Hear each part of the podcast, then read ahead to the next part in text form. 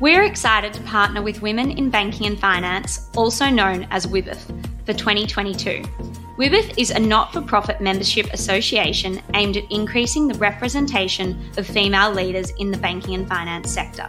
WIBF provides courses, events, and mentoring for females in finance. To find out more and become a member, visit www.wibf.org.au.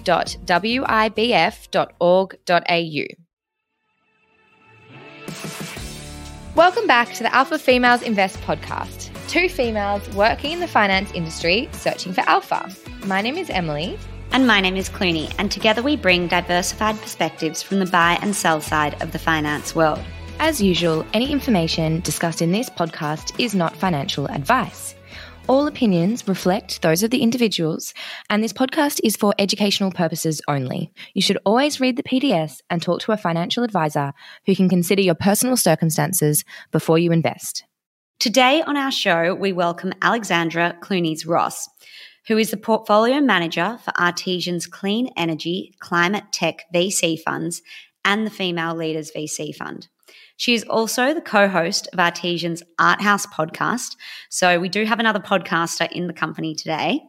Alexandra also has a Bachelor of Commerce from the University of Sydney and a Master of Business Law from the University of New South Wales. Welcome to the show, Ali. Thank you so much. So, I'm not sure if you've listened to a couple of our podcasts yet. We assume all our guests have, but we always like to kick it off with the same first question. So, could you please share with us your most embarrassing career moment? I actually was thinking about this last night in my reformer Pilates class and actually almost fell into the sort of pit of the reformer. I know the and then was like, I was like thinking my embarrassing moment, going, wow, I've just had an embarrassing moment in this class and everyone turned around. Oh, I mean, I was listening to a couple of the ones you guys had. I mean, the one when I started Artesian, I was looking after like our investor reports. And I always, you know, when I had to kind of upload the report to the system that then would send it out, I was so diligent. And once the old report stayed on and like the new one didn't upload, so I sent you know a whole bunch of investors the old report and then we started getting all these questions coming through that it, then all the partners were linked to being like you know why is it this number and whatnot and i think at the stage I was in my career, I thought that was like a really big deal and I was so embarrassed, but you know, it was easily fixed. But at the time, it was a big deal. So I think that's probably, I've had many a time of accidentally sending an email to the wrong person and things like that. But yeah, I've learned my mistake, I guess. Yeah, it's it's so funny. Like it just really shows you everyone can make a mistake and it happens and even though it seems like the end of the world, it definitely isn't. No.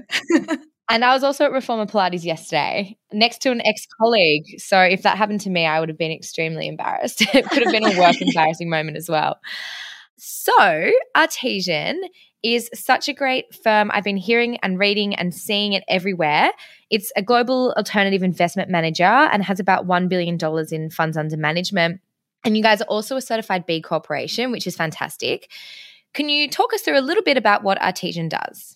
Yeah, so as you sort of mentioned, we're an alternative investment manager. So there's a couple of sides of our business. So we have a fixed income business, we have a venture capital business, and then we have a venture capital as a service business where we're actually working with corporates in the innovation ecosystem. But, you know, the two main products we have is sort of that fixed income side and the venture capital side.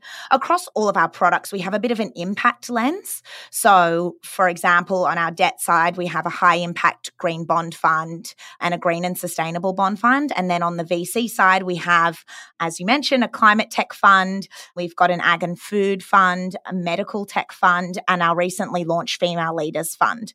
I work as part of the investment team on the venture capital side of the business. And really on that side, we're focused on investing in early stage companies solving major problems.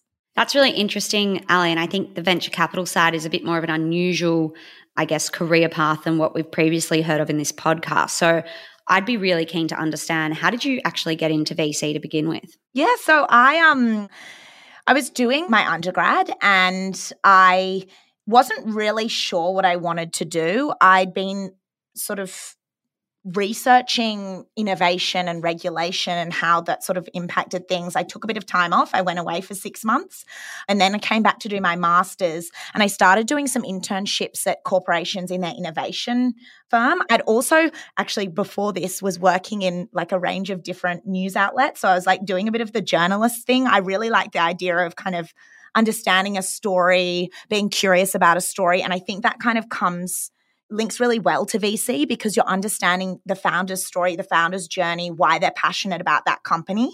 And then while I was doing my master's, I applied for an internship at Artesian. So I really started, you know, from the get go out of uni in venture capital and have been working here for the last sort of five and a bit years now and absolutely love it. I've, you know, met some incredible founders the things that these founders are doing and the solutions and the technologies that they're creating are just, you know, unbelievable. So being really fortunate. It is a little bit of a random career path to start with. It's definitely becoming more and more prominent and people are more and more interested in this space and working in the startup ecosystem, which is fantastic because I think, you know, it wasn't really entrepreneurship. It wasn't really talked about that much, particularly when I was in high school or when I was at university. Whereas now it's starting to gain a lot of momentum. And and it is you know an incredible career path for a lot of a lot of people and a lot of women yeah, love to hear it. And speaking of women, you also run the Female Leaders VC Fund and you've got 100 million seated in that fund and the whole goal is to invest in female-led startups, which I think is fantastic. There's definitely not enough support for female-led businesses. Why did you create the fund? I guess what was the problem you were hoping to solve by investing in this area? Yeah, so I guess when you look at global data, startups with male only founders receive, you know, more than 85% of the global VC funding.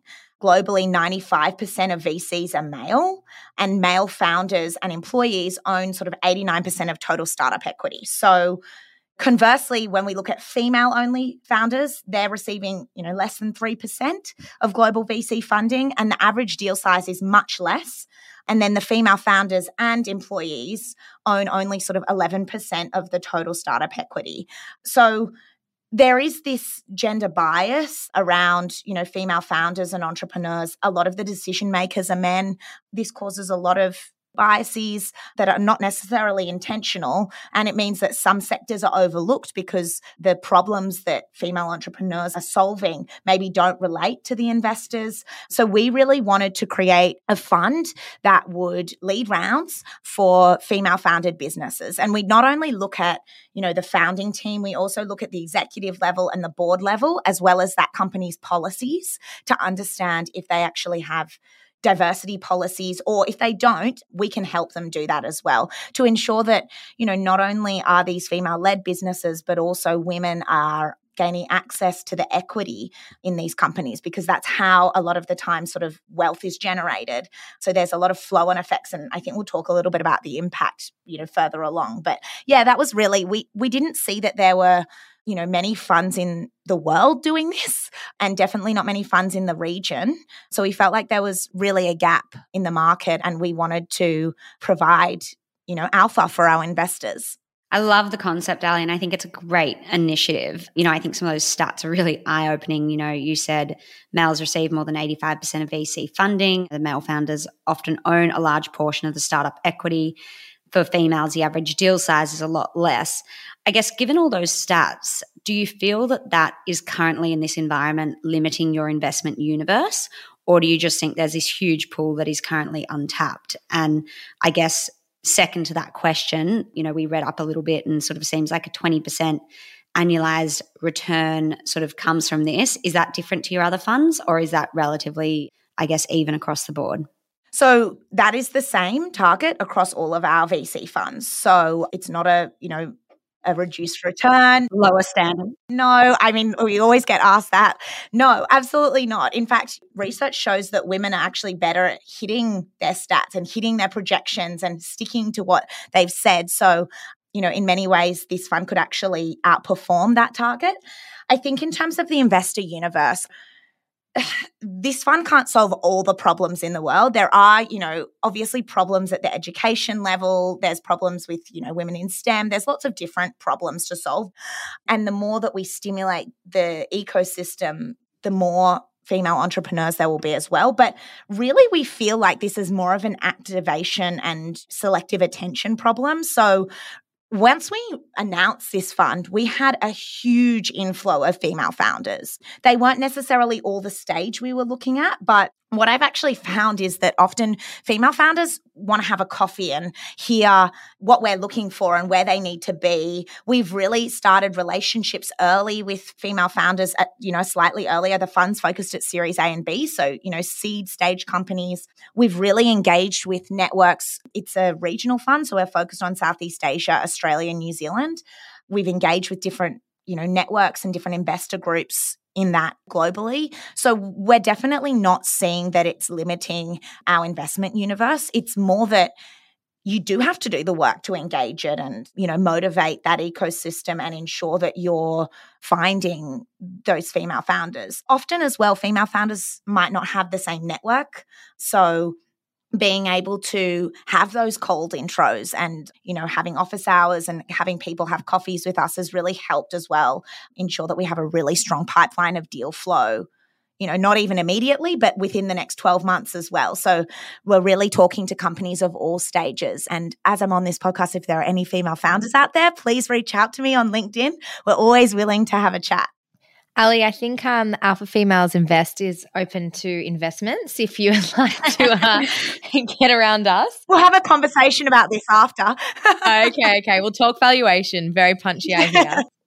So, you talked a little bit about the impact for supporting female entrepreneurs, and, and we can touch on that a little bit more, but also the key sectors or themes that you see more prominent for female led startups. Like, is there a bit of a sector bias there?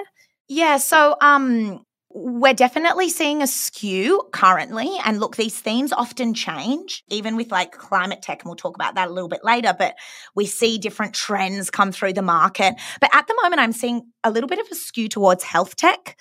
Then all the others are pretty much equal. All the other sort of sectors are pretty much equal. I'm not sure exactly why. I mean, a lot of the female founders, some of them are actually scientists or doctors themselves. So we're seeing sort of a lot of women who have that domain expertise in that space. We probably don't have quite enough of a sort of sample size yet to say that is or isn't. But, you know, within a year's time, we'll have a better understanding of, of that skew. We're also obviously seeing a lot of companies in, you know, femtech, sex tech, different sort of products for women, as well as a lot of e-commerce, but there's still a lot of B2B SaaS, there's climate. So we're seeing a lot of different sectors in the companies that that are applying to the fund. That's really interesting. And I guess given the current market dynamics that we're in at the moment, where tech seems a little bit out of favor, it's great to see that there are still so many different ideas that are up and coming and that there is VC to back them. You know, you touched on it just before saying you invest relatively early on in the piece.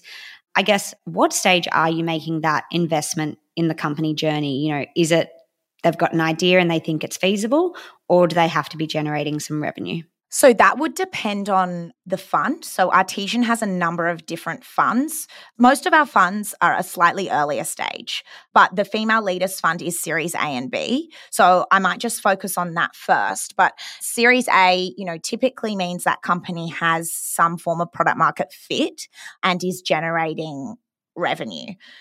It's hard for me to even say that that's 100% what it is at Series A because, you know, some companies might be medical technology or really deep tech. And these companies might be at Series A, but their revenue compared to a, you know, B2B SaaS is going to be very, very different. So, that's very general, but typically they do have revenue and they've got product market fit and the the fundraise is to continue to develop their product add new features, maybe better the algorithms depending on what it does, as well as maybe expand overseas and continue to kind of service their pipeline of customers.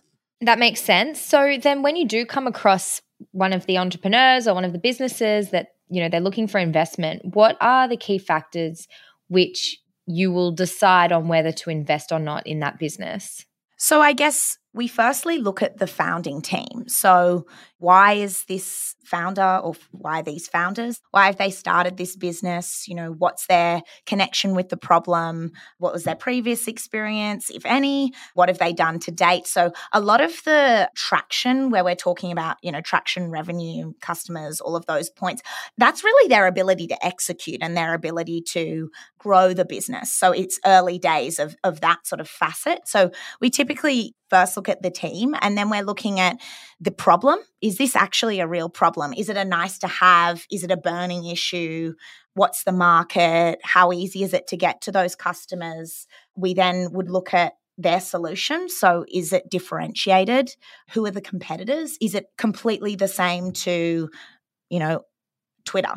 Is it a new Twitter that's a carbon copy of Twitter? Or, you know, is there something really new and unique about it? Or, you know, do the algorithms ensure that they're reducing biases? Whatever. We look at that solution and how it compares to what exists already in the market. Competitors, then I guess we'd look at their use of funds, you know, how much are they raising? Where do they think that gets them to? And then we're looking at, you know, how realistic is that? What have they done previously? What is their sort of milestones that they've hit and what are their future milestones as well? So that sort of very sort of overall initial review, we're sort of ticking those boxes. So given all those different categories, I guess, Ali, in terms of determining whether an investment is one for you guys at Artesian, how do you then value that private business, you know, especially when it is such at an early stage? Can you look at comps available if there is a similar technology product on the market? I guess for those that there isn't, that makes it very difficult. So could you just walk us through how you go about that? Yeah, so I guess it does depend on the stage. So companies at a sort of pre-seed or seed stage, they might not have any revenue. So because we see so many deals, we know you know approximately where it will sit in the market and compared to other similar technologies or technologies in the same space, you know, where they're kind of raising. So there is that sort of comparable element to it. Later on, when they are generating revenue and, you know, you can see that they've got a growth rate, you, you kind of factor in where their level of revenue is, what their growth rate is, where they're going. And that's where you start to look at potentially some multiples. And then the multiples in the market will depend on lots of those things like their LTV to CAC, their growth rate, their customer retention, all of those things, as well as that kind of skews up and down, I guess, with the market. So the public markets are influenced by the public market, but it's typically a little bit delayed. So that's where those kind of multiples start to come in. And I guess one of the things that I always say to our startups and, and when we're looking at a new business in terms of valuation, the entry point is only relevant in relation to the exit. So, where you think this company can exit, how you think that they're going to exit, and what valuation they're going to exit at. So, you know, if you're investing at 10 million or 20 million and you think that company is definitely going to be a billion dollar company, it probably doesn't matter if you're skewing up or down a couple of million. What does matter actually is when they look to raise again. So these companies typically raise in 12 to 24 months, depending on how they go. And if that company has raised at a valuation that's too high, and then multiples might have skewed a little bit, or they might have changed a little bit because of what's happening in public markets, and then they've grown into that valuation, but 18 months' time, it's a different scenario. That's where they can get into a tricky scenario because the market might say, right, well, now that's a little bit too high, and then it's hard for them to raise money. So there is this sort of balance. There's a little bit of an art to it as well. But that's how we kind of look at we look at more the opportunity. We're looking at the market size, how competitive they're going to be, how they've been able to execute. All of those facets come into the valuation as well. It's not as sort of technical as it is in private equity, for example. Yeah, you definitely don't want to go back to market raising money on a backwards valuation. That doesn't help anyone involved. No. Like the other thing is when I was talking about the founder, like you might have a founder who's built a multi billion dollar business and this is their second business. Their business is going to be valued higher because they've already shown their ability to execute on something else. So that's very much a soft, you know, consideration. So those pieces do impact how you're looking at the whole business. Yeah, absolutely. So then you've got kind of what you think the company is worth and you have a um, potential entry point. So then what is the structure of your investment process? Do you have an IC or, or investment committee that then governs what you actually put money towards? Yeah, so we typically um you know, we meet with these companies, we determine pretty quickly if it will fit one of the mandates of our fund. Then we kind of dig in to understand, you know, is it a company that we'd like to take to due diligence? Then we sort of run our due diligence process. We might hone in on different areas depending on what they're doing. And that's over a period of time. We might bring in, I might bring in our CTO to kind of have a chat about their software. Or if it's a deep tech, I might have somebody in our network who's an expert who can have a look at that particular type of technology. And then we, once we've kind of run through that process, we have an investment memo and then we pitch it to our investment committee. The investment committee is made up of some partners, some externals, depending on which fund it is, because each fund has different LPs, different structures. And then typically that portfolio manager is pitching the business. They've put together how much valuation, what equity stake we're getting, why now why this sector why this founder um, and you almost become like the founder pitching the business to the investment committee. That sounds like a really thorough process that you guys go through and i think you know that's critical at this early stage of an investment piece. You spoke on it before you just touched on it. You mentioned you know when you exit an investment what is typically that exit point for an investment for you guys and, and does it vary quite significantly or is there a certain stage again, it varies. it's hard. There's not one size fits all for startups. So we've had exits in the public market, we have had exits through trade sales, and then we've also had scenarios where that company's remained private and they've raised later rounds of funding.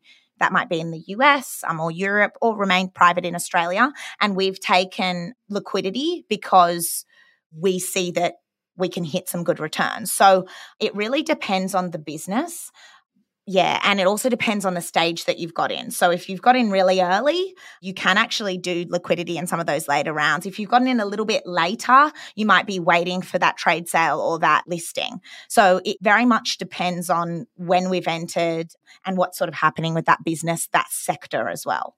And given that you are primarily a VC fund, but maybe you see more value post listing, would you hold on to a position in the public markets or would you typically sell out regardless of your outlook for the business? We typically at that point sell out. There's always different elements like with escrow and all of those sorts of points, but we are a private fund manager. So our LPs can manage those listed equities in different funds. So we're not here to manage listed equities for our investors. So when we can and when we see that there's that return, we will take liquidity because that's the point where the information is out in the public. So we don't have a competitive advantage anymore where we've got the relationship with that founder. It is listed. So our LPs can kind of manage that listed investment. I feel like it's really interesting talking about this sort of from a high level perspective. But are you able to just give us an example of a typical sort of recent investment and perhaps a typical return profile of that type of investment? Yeah. So, um, I've recently invested in sort of a health tech business. We're in the process of kind of finalizing that investment. When we look at similar companies in the market, we can see that there's clear visibility for a sort of a 10x return on that. So over the course of, you know, the next sort of 3 to 4 years, subject to them hitting what their forecasts are, we can see that there is visibility for a 10x return. This particular company, I think, is most likely to be acquired. There's a lot of acquisition going on in the space. However, there are some listed companies as well. And so you can see beyond that 10x, there is an ability for that company to go 50x and list as well. Obviously, that would take slightly longer. So, yeah, we're typically looking for that sort of 10x return when we're investing. And Ali, we caught up before this podcast to kind of chat a little bit about you know your job and one of the things we spoke about is that a lot of it involves going out there and networking and meeting entrepreneurs to just get exposure to those opportunities is that your primary means of finding deal flow Yeah, so we find deal flow in lots of different ways. So we have direct cold inbounds. So we have companies reach out to us via LinkedIn, via Twitter, via email sometimes. We also get recommendations from our founder alumni. So our founders, you know, they're out there in their network in their specific sector. They know a lot of great founders, so we often get recommendations. We also get, you know, recommendations from other VCs or angel investors or the corporates that we're working with as well. But then, yeah, there's sometimes, I mean, I've got companies in the portfolio that I met through an event. And, you know, one of them I met through a climate tech speed dating event. And we've invested in there, you know, three or four times now. So you often do go out there and the networking is not just with the startups, but of course that's really important, but like other ecosystem as participants as well, so that you can share deal flow, you can co-invest, you can see, you know, a variety of pipeline opportunities. And then also we, you know, go out and try to scout specific companies as well, particularly when we're interested in a sector, you know, we'll cold reach out to a company and say, hey, we'd love to chat to you. Don't know if you're raising, but let's start a conversation. That's really interesting. And it sounds like quite an exciting job in the sense that you're really going out and bringing the business in the door and backing that business. Yeah, I think it's unique in that way because there is a lot of relationship building with all the governments, co-investors, corporates, you know, accelerators, and then of course the founders themselves. So yeah, it is it is really exciting. I love talking to the founders and I love like learning about the founders. They're so passionate and interesting and, you know, such experts in their field. Well, it sounds like you're pretty passionate too, Ali. And you know, even though you're going to to climate tech speed dating events, I'm not yeah. going to ask the details on that. But uh, you know, clearly through that, I'm guessing you look at climate technology. Obviously, with sort of the net zero emissions commitments being made globally, there's a pretty big incentive to reduce a company or country's emissions profile. Have you started to see any tech trends that are popping up because of that sort of, I guess, regulation and government reform that we're seeing? Yeah, so we've been investing in this space for the last five years. So our fund has seen a few different cycles and a few different trends you know, we've gone through sort of the hydrogen phase. We're seeing a lot of like carbon sequestration. So, how can we actually take that carbon and put it back into the soil? Or, or, how can we use that carbon in new ways? Can we create it into renewable methane? Or, you know, are there other ways to use that? You know, there's still that big trend towards EVs. So, that comes across through you know battery technologies as well like how can we increase the energy density of batteries so that we can reduce the cost of EVs or we can drive them for longer, all of those sorts of points, as well as, you know, softwares around EVs or EV charging stations. There's also been a lot of trends towards measuring emissions. So, how can a corporate measure their scope one, two, and three emissions? And I think that there's everyone's really excited and, you know, really wants to reduce their emissions, but then it's very challenging, you know, when there's complex supply chains. So a lot of corporates are looking for these, you know, softwares or these new technologies to help them with this. So we're seeing that pop up a lot as well. Yeah, I think those are a lot of the trends we're seeing in the space. I love the climate stuff. It's um super interesting. The founders are always very technical and very passionate about what they're doing.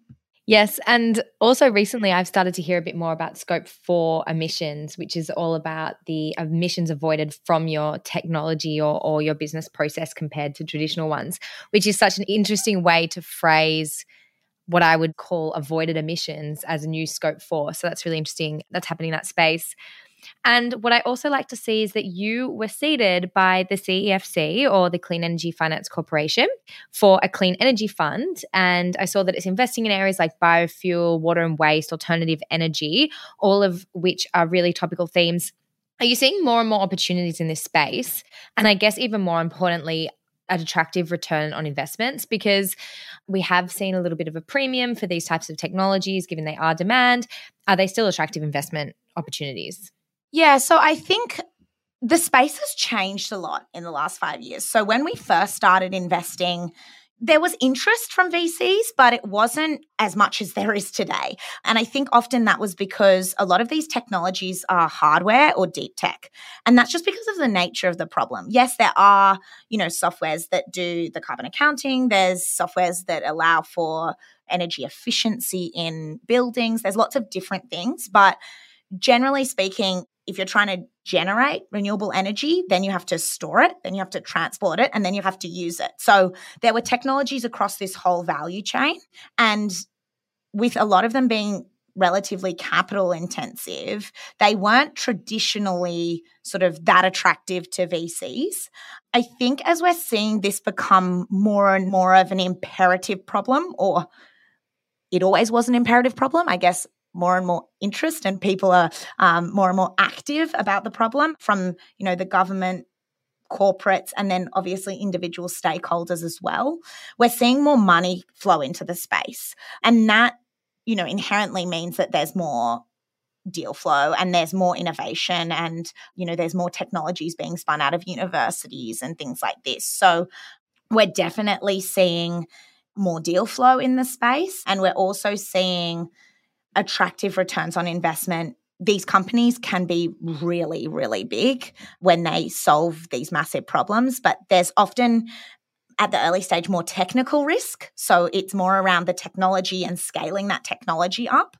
And I think they say there's like four valleys of death with climate tech. It's like spinning it out of the lab, then it could die, then getting it to the pilot plant, you know, then they've got to kind of show that that tech works, then they've got to get it to commercial, then they've got to sell it. So it's there's a lot of different sort of proof points for climate tech that makes it harder to invest in, but the ones that win, there's a massive market opportunity and they really can be massive game changing technologies. So there's seriously attractive ROIs as well. That's definitely Emily's forte, that whole uh, whole spectrum and space. But it is so interesting to hear all the different initiatives that have been put in place in those areas. And every time I do get a snippet of it, you do have to step back and go, wow, this is really the way forward. And, um, you know, I think we are a bit behind the times.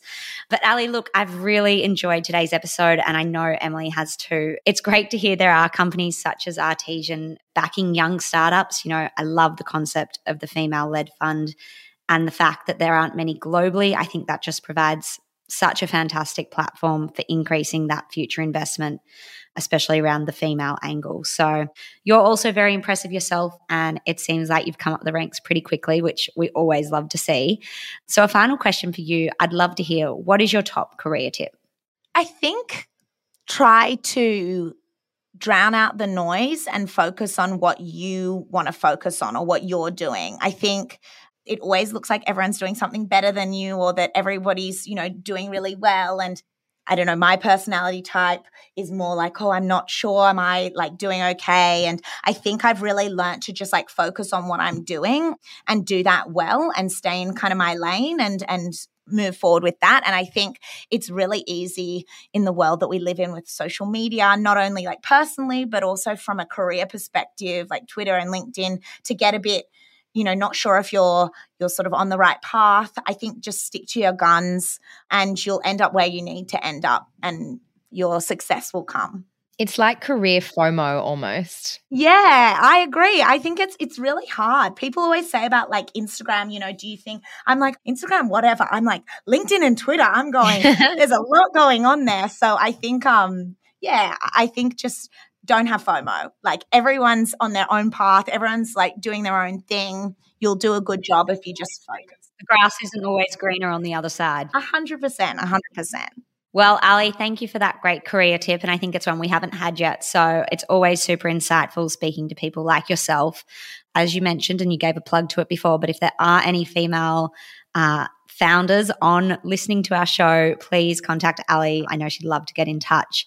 And um, if you want to find out a little bit more as well, the Artesian website is on the notes below our podcast link. So thank you, Ali. It's been great talking and um, have a great day. Thank you so much, guys. Speak soon. Thanks, Ali. Bye.